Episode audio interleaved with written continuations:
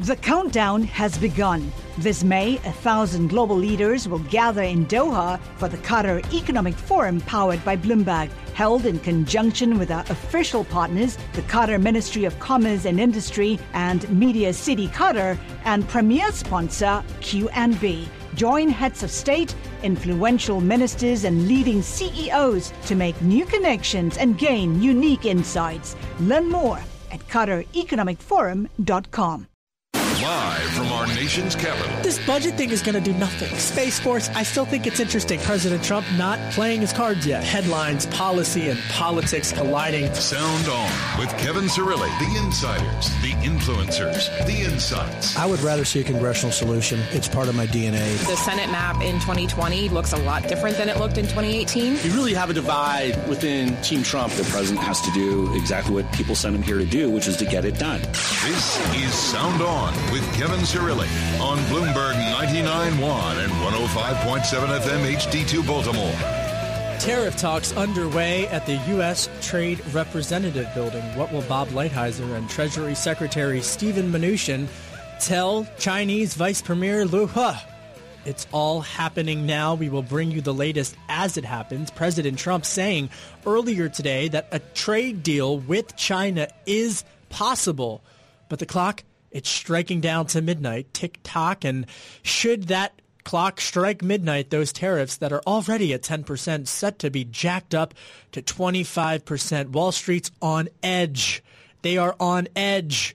Meanwhile, we are also carefully following the latest on the investigations coming out of Capitol Hill. What does it mean for Donald Trump Jr.? I thought that he thought that he was done with this. It's still continuing. We have an all-star panel with us to break down the politics, the policy on this.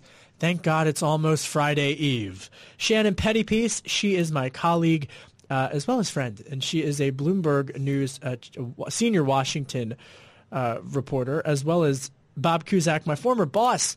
Now he's still the editor-in-chief at the Hill newspaper. He's still keeping a careful watch to make sure I don't say anything too stupid. And Dave Brown, Democratic strategist and former advisor to Senator Patty Murray. Before we get into all of that, Uber prices IPO at $45. Uber is said to raise 8.1 billion dollars in IPO, pricing shares at $45 each. That again, breaking news, the headline crossing the Bloomberg terminal just within the last 60 seconds. Uber is said to raise $8.1 billion in IPO and pricing its shares at $45 each. $45 each for those Uber shares. As the analysis, as the reporting continues, so will I.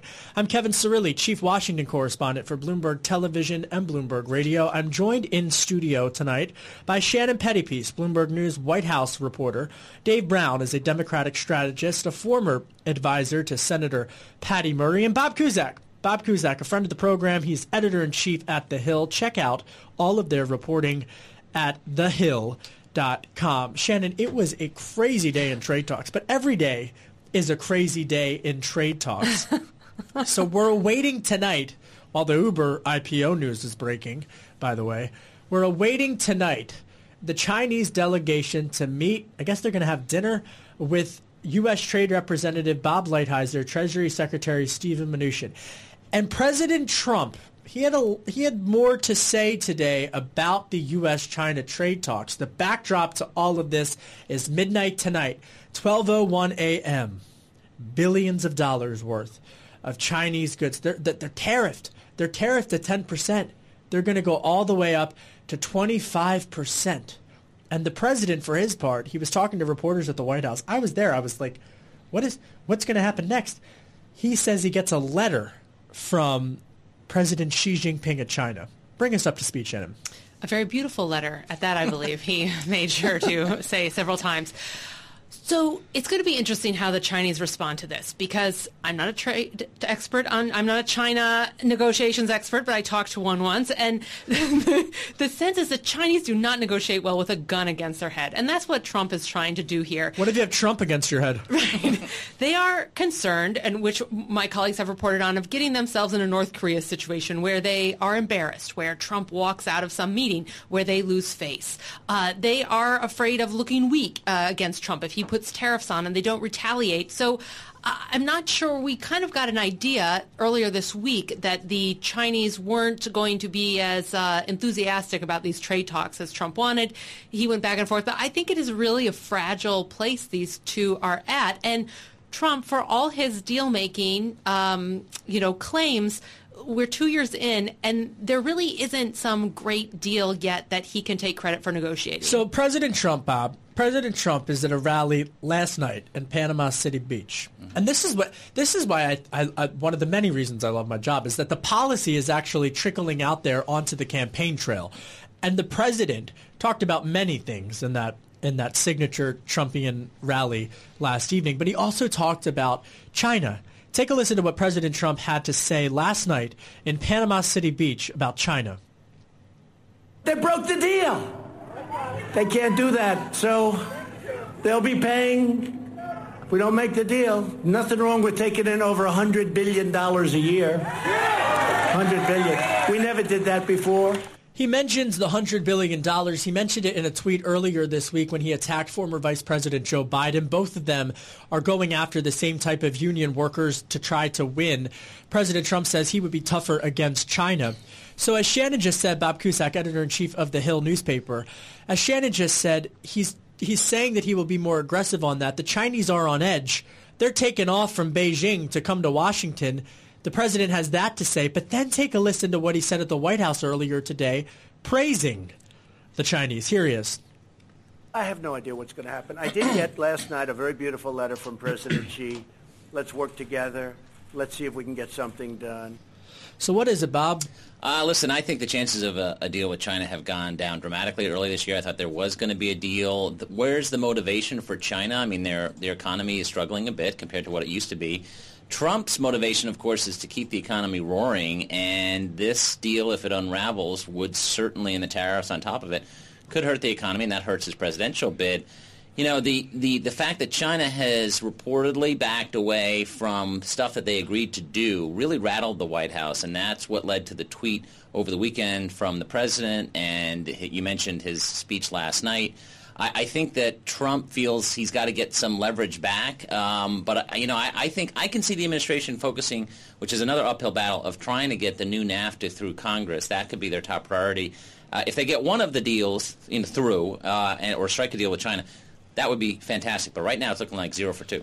Dave, uh, Bob makes a good a good point in terms that NAFTA 2.0 or USMCA that needs congressional ratification. A U.S.-China trade deal doesn't which is fascinating in the sense that it's the world's two largest economies that are negotiating a trade deal, and Congress won't even have to give it the stamp of approval. So how significant of a deal could it be if it doesn't need congressional approval? Then I can already hear folks in their cars driving home from work saying, it's the world's two biggest economies. Of course it's a big deal. It is a big deal. My point is, to Bob's point, congressional appetite for this is increasingly getting skeptical, and not just from Democrats, from Republicans, especially on these tariffs.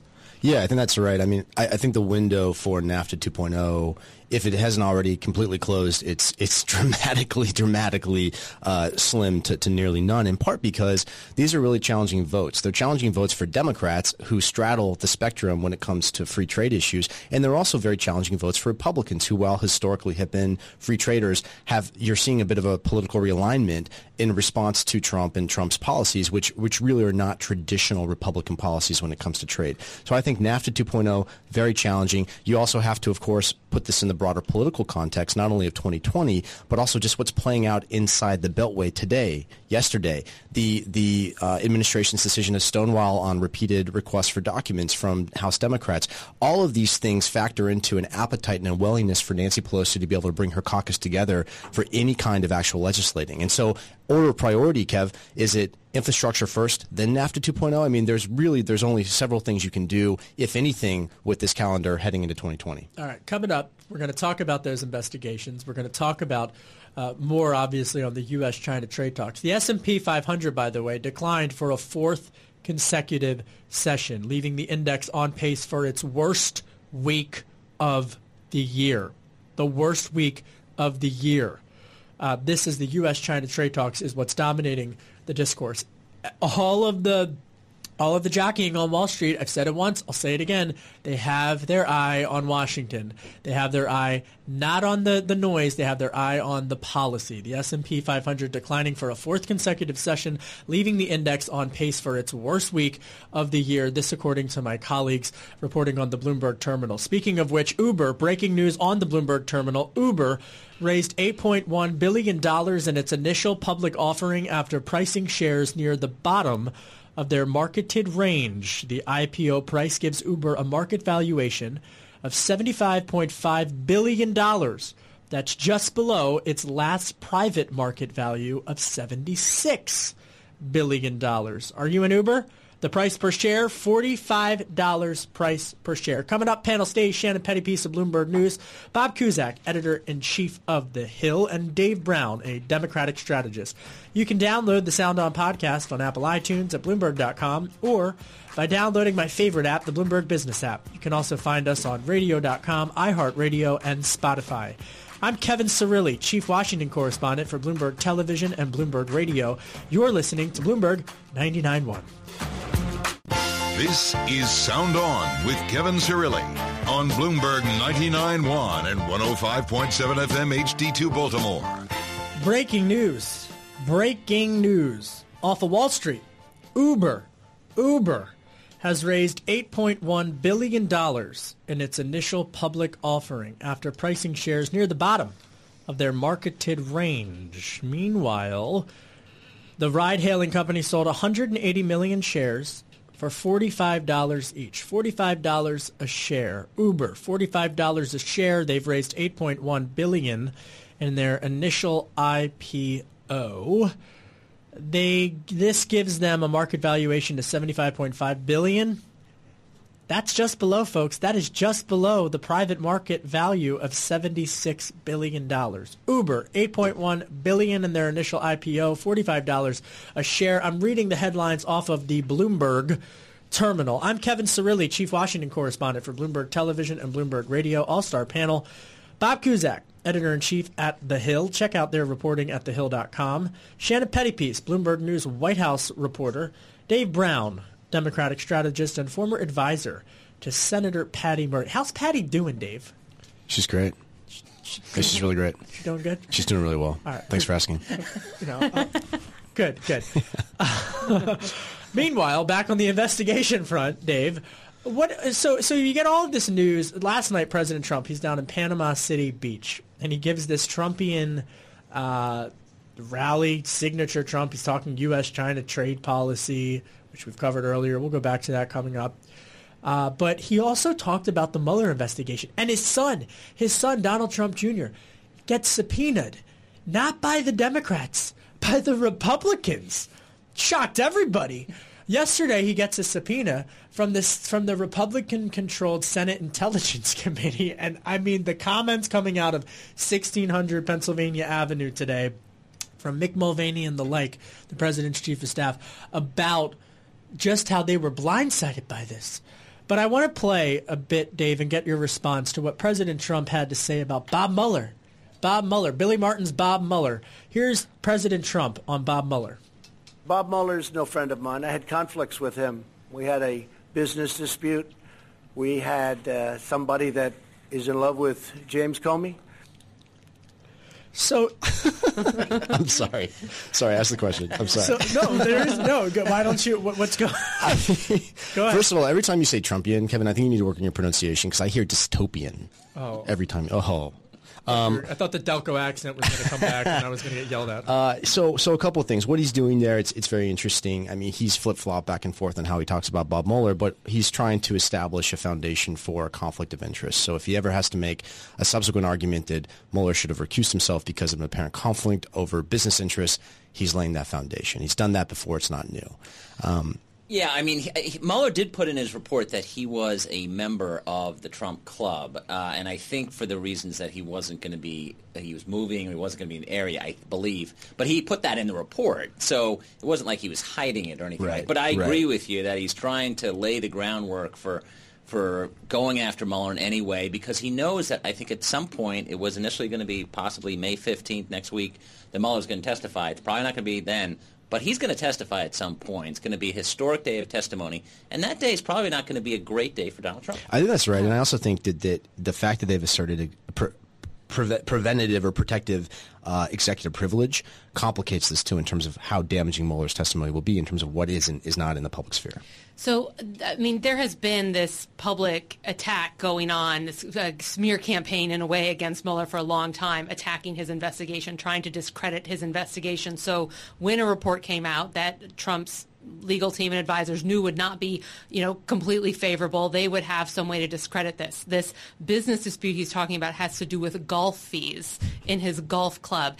And it was something he told his advisors about at the time. And I heard people were telling me, and they almost found it laughable that the president would think that Bob Mueller was going to write a nasty report on him because of a golf fees dispute. Um, this Trump brings up just to fact check two other things in there because I heard all the backstory on this. Trump brings up that uh, Mueller wanted the FBI director job and was upset he didn't get it. Uh, my reporting indicates Mueller did talk to Trump about the job, but was never interviewed or never offered the job. He took the special counsel's job the next day, so he never had a chance to offer it. So if I'm in my car driving home from work and I'm hearing all of this, you've got like three top line questions. One, will Bob Mueller testify? Two, why did the Republicans subpoena Donald Trump Jr.? And three, is AG Barr finally going to get through the House and, and offer testimony from the House? Speaking of of uh, Barr, by the way, the president also had a lot to say about uh, House Judiciary Committee Chairman Jerry Nadler, a Democrat from New York. Here's President Trump on Jerry Nadler. Here he is. Guys like Jerry Nadler, who I fought for many years, successfully, I might add, back in New York in Manhattan. He was a Manhattan congressman. I beat him all the time. And I come to Washington, and now I have to beat him again.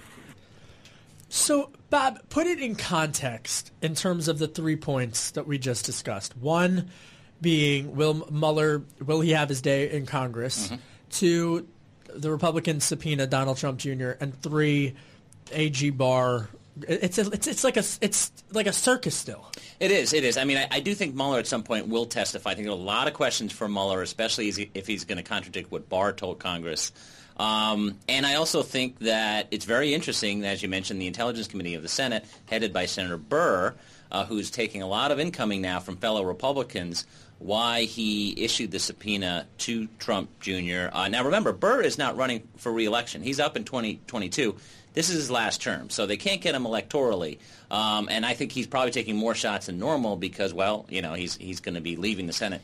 So overall, I think the and, and then Barr. I don't know what's going to happen with Barr. I thought maybe they would get a deal before you know, the, but now they're down the road of uh, of of what they brought against Barr and contempt and, and impeachment. People are talking about, and it's a matter of when it hits the when it hits the House floor. Nancy Pelosi has said.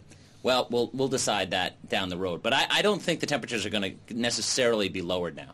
All right, fascinating. Uh, Shannon, I know you got to run and get back to reporting. Shannon Pettypiece, thanks for stopping by. My colleague here at Bloomberg, she is the Bloomberg News White House reporter. That's Shannon Pettypiece. Panel stays. Dave Brown, Democratic strategist, and Bob Cusack, of course, editor-in-chief of The Hill. Meanwhile, my uh, Bloomberg, Bloomberg Television uh, coordinating field producer, David Sucherman, just sent me a text. Secretary Mnuchin and the Chinese delegation, they are they have walked in to the U.S. Trade Representative building. Those U.S.-China trade talks underway. Meanwhile, breaking news on the Bloomberg terminal, Uber, Uber, Uber raising $8.1 billion in its initial IPO, $45 a share. Uber's market valuation coming in just below the private market value of 76 billion. Its market valuation came in at 75.5 billion dollars. You can download the Sound On podcast on Apple iTunes at Bloomberg.com or by downloading the Bloomberg Business app. You can also check us out on Radio.com, iHeartRadio, and Spotify. I'm Kevin Cirilli, Chief Washington Correspondent for Bloomberg Television and Bloomberg Radio, and you are listening to Bloomberg 99.1. The countdown has begun. This May, a thousand global leaders will gather in Doha for the Qatar Economic Forum powered by Bloomberg, held in conjunction with our official partners, the Qatar Ministry of Commerce and Industry and Media City Qatar, and premier sponsor QNB. Join heads of state, influential ministers, and leading CEOs to make new connections and gain unique insights. Learn more at QatarEconomicForum.com. You're listening to Sound On with Kevin Cirilli on Bloomberg 99.1 and 105.7 FM HD2 Baltimore. Happy Friday Eve. Breaking news on the Bloomberg terminal. Uber, Uber, Uber raising $8.1 billion in its initial IPO. And the ride-hailing company sold 180 million shares for $45 each. 45 bucks per share. Their market valuation came in at $75.5 billion. That's just below the last private market value of 76 billion. But again uber raising 8.1 billion in its initial ipo selling 180 million shares for 45 bucks per share. I'm kevin cirilli chief washington correspondent for bloomberg television and bloomberg radio. Trade talks underway at the u.s trade representative building. Chinese vice premier Liu He is meeting with Treasury Secretary Steven Mnuchin, U.S. Trade Representative Bob Lighthizer. The other big Bob in Washington, D.C., Bob Cusack, is here in studio with us. Bob is the editor-in-chief of The Hill. You can read all of their reporting at thehill.com. Dave Brown has also stuck around. He is the Democratic strategist and former senior advisor to Senator Patty Murray. We were talking about uh, the the investigations Dave, uh, uh, earlier in the program, and we are talking specifically about what it means for Democrats. I want to play for you what House Speaker Nancy Pelosi, the Democrat from California, House Speaker Nancy Pelosi, what she said in terms of the big bombshell that came out this week, which was the House Judiciary Committee, controlled by the Dems, voted to hold Attorney General William Barr in contempt. Take a listen to what Speaker Pelosi had to say about whether or not that will get a floor vote. Here she is. The president is almost self-impeaching because he is every day demonstrating more obstruction of justice. So there she is, and she doesn't say whether or not there's going to be a, a House vote on the floor against Barr or timetable on that. So what do you think is going to happen, Dave? Yeah, I mean, I think there there are a few interesting legal and, and institutional considerations in play, right? So institutionally, you've got two co-equal branches of government, one of which the executive now saying we are going to stonewall not just this subpoena, this request for documents, but essentially every request from the House, uh, Democratic-controlled House.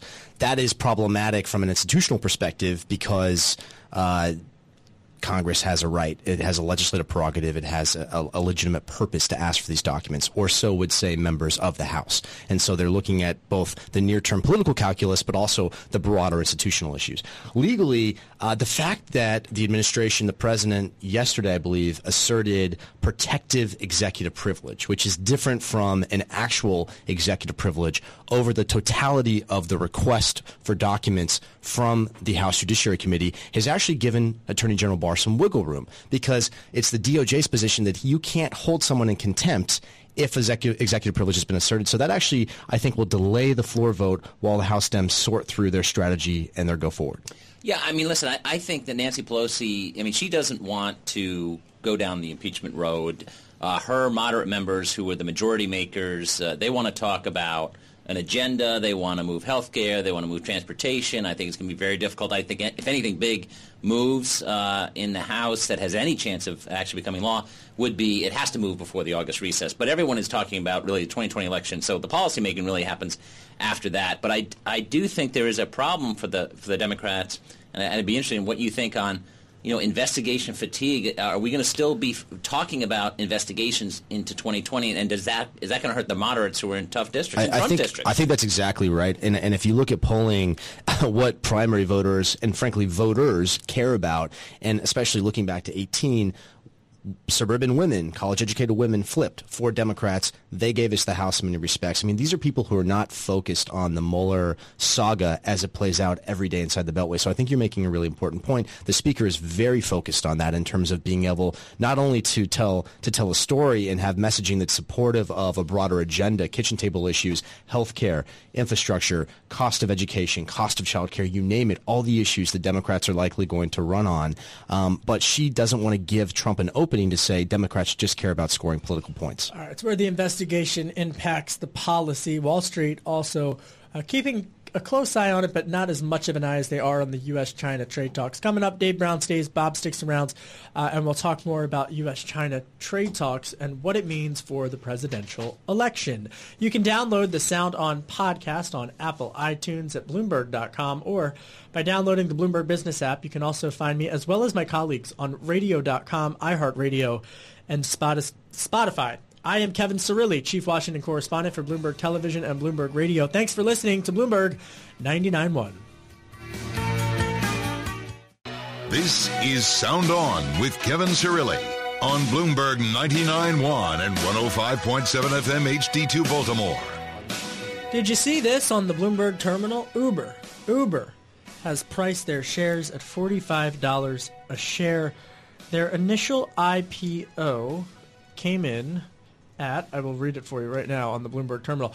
They came in at at $8.1 billion in their initial IPO. They sold 180 million shares for $45 each, and that gives the San Francisco-based Uber a market valuation of 75.5 billion. That's just below though, just below the last private market value of 76 billion dollars. So, Big news for Uber. Headlines crossing the Bloomberg terminal as we speak within the last hour. 8.1 billion in their initial IPO. They sold 180 million shares for 45 bucks a share. I'm Kevin Cirilli, Chief Washington Correspondent for Bloomberg Television and Bloomberg Radio. We're keeping a careful watch on the U.S. Trade Representative building, where Bob Lighthizer, the U.S. Trade Rep, and Treasury Secretary Steven Mnuchin are meeting with Chinese Vice Premier Liu He on the U.S.-China trade talks. With me for the hour, Bob Cusack.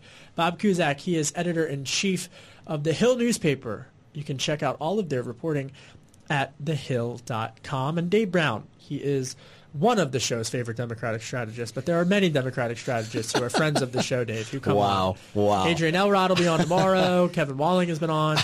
Oh, Capri wow. Cafaro, but she Wow. does not like to be called a Democratic strategist.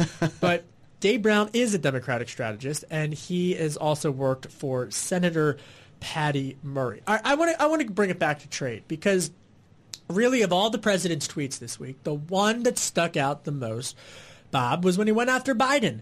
And he went after Biden on trade and he said, I can be more tough on trade uh, than, than Joe Biden can be, uh, tough on trade against China.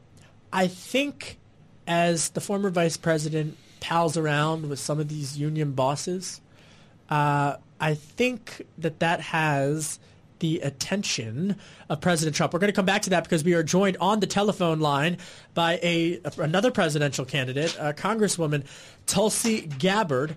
Uh, she is, of course, the Democrat representing Hawaii. Uh, Congresswoman, thank you very much for joining us on the line. I, I want to get your response this week on what has come out about the administration's policies regarding Iran.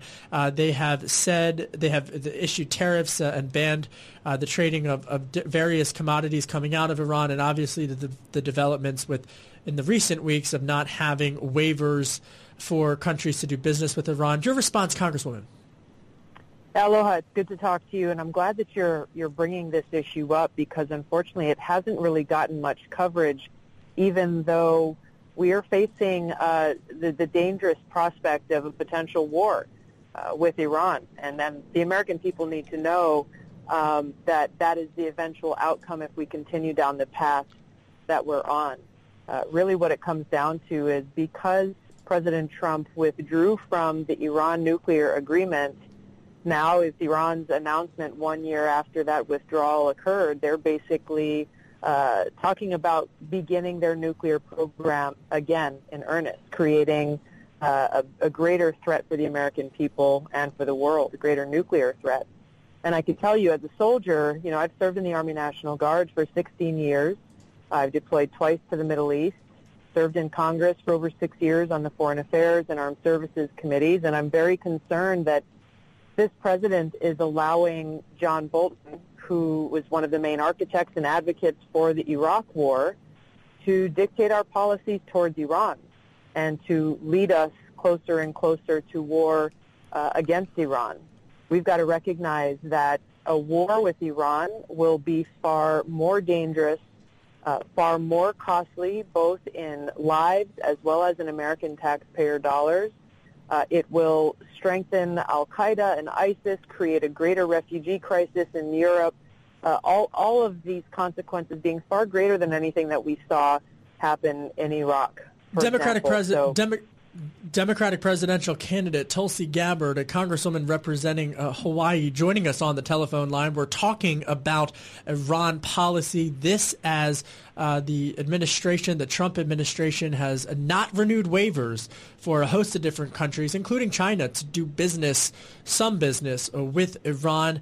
Uh, Congresswoman, what I'm hearing from you is I, I know you're going to get mad, but it's it's it's similar, not the same, similar from the argument that candidate Donald Trump made. He said that he would not run as an interventionist. He, that he did not want to have the U.S. fighting wars in which it, it, it couldn't afford. From uh, you as, as, as serving as a veteran, how would you handle the threat of a nuclear Iran should you be in the White House? Uh, well, you're you know you're right uh, Donald Trump ran on ending stupid wars, ending regime change wars. Unfortunately, as president, he has betrayed his supporters and gone back on those promises, gone back on those commitments, where he's created a cabinet of neocon war hawks surrounding him who are doing exactly the opposite of what he promised to do during his campaign, to the point where we find ourselves continuing a regime change effort in Syria, uh, we still have troops deployed to Afghanistan, and now we're on the brink of, of a regime change war in both Venezuela and Iran. So if I were president, first of all, I, I would not have pulled out of the Iran nuclear agreement, and if I'm elected, I will, uh, I will make sure that we reinstate that agreement and deal with any other issues and problems with Iran's other activities outside of the nuclear agreement separately by pulling out of the Iran nuclear agreement, which really kept Iran from developing their nuclear weapons program, uh, Trump's actions have actually freed Iran to move forward with that program, which undermines our own national right. security. And, and it's also undermined uh, another important objective of ours, uh, which is to ultimately denuclearize the Korean Peninsula you know, Trump's tearing up that Iran nuclear agreement has made it far less likely that North Korea would be willing to sign an agreement to give up their nuclear weapons. Congresswoman, it's, it's, setting a very dangerous precedent. Congresswoman Tulsi Gabbard joining us on the line. She is a Democratic presidential candidate. I wish we had more time. You'll have to call in uh, another time. But one final question for you, Congresswoman, and that is when I hear you talking about foreign policy and and it, it, you're in such a crowded Democratic presidential primary. Do you think, and would you be willing to name who you think, some of those Democratic presidential candidates who are running for president or, uh, that you're running against, who you would say maybe are a bit more neocon than than you would like? Uh, no, I, I, I'm focused on, on bringing my message and what I stand for to the American people and to voters and to let them know that I'm running for president to bring a soldier's values to the White House, his values of respect, uh, dignity, honor, and service, putting the interests of the American people above all else at the forefront, not the interests of powerful self-serving politicians or the rich and powerful or, or greedy corporations, and making this commitment to the American people that as Commander-in-Chief, I will end our long-standing foreign policy of carrying out these wasteful regime change wars uh, I will work to end the new Cold War and nuclear arms race and to take the trillions right. of dollars that, that have been wasted on these on these programs and invest it in serving the needs of the American people. Things like infrastructure, right. healthcare, education. That I hear so you. much and, that we need to do. And there's so much we got to talk about, but we're up against a hard break. Congresswoman, Democratic presidential candidate Tulsi Gabbard, a Democrat from Hawaii. Appreciate the time. Thank you very much for calling into Bloomberg Sound On. Also, thanks to Bob Cusack and Dave Brown. That's it for me. I'm Kevin Cirilli. You're listening to Bloomberg 99.1.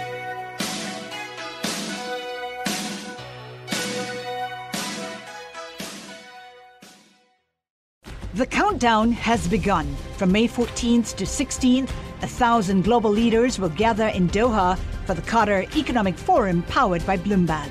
Join heads of state, influential ministers and leading CEOs to make new connections, gain unique insights, and uncover valuable opportunities in one of the world's most rapidly rising regions. Request your invite for this exclusive event at QatarEconomicForum.com.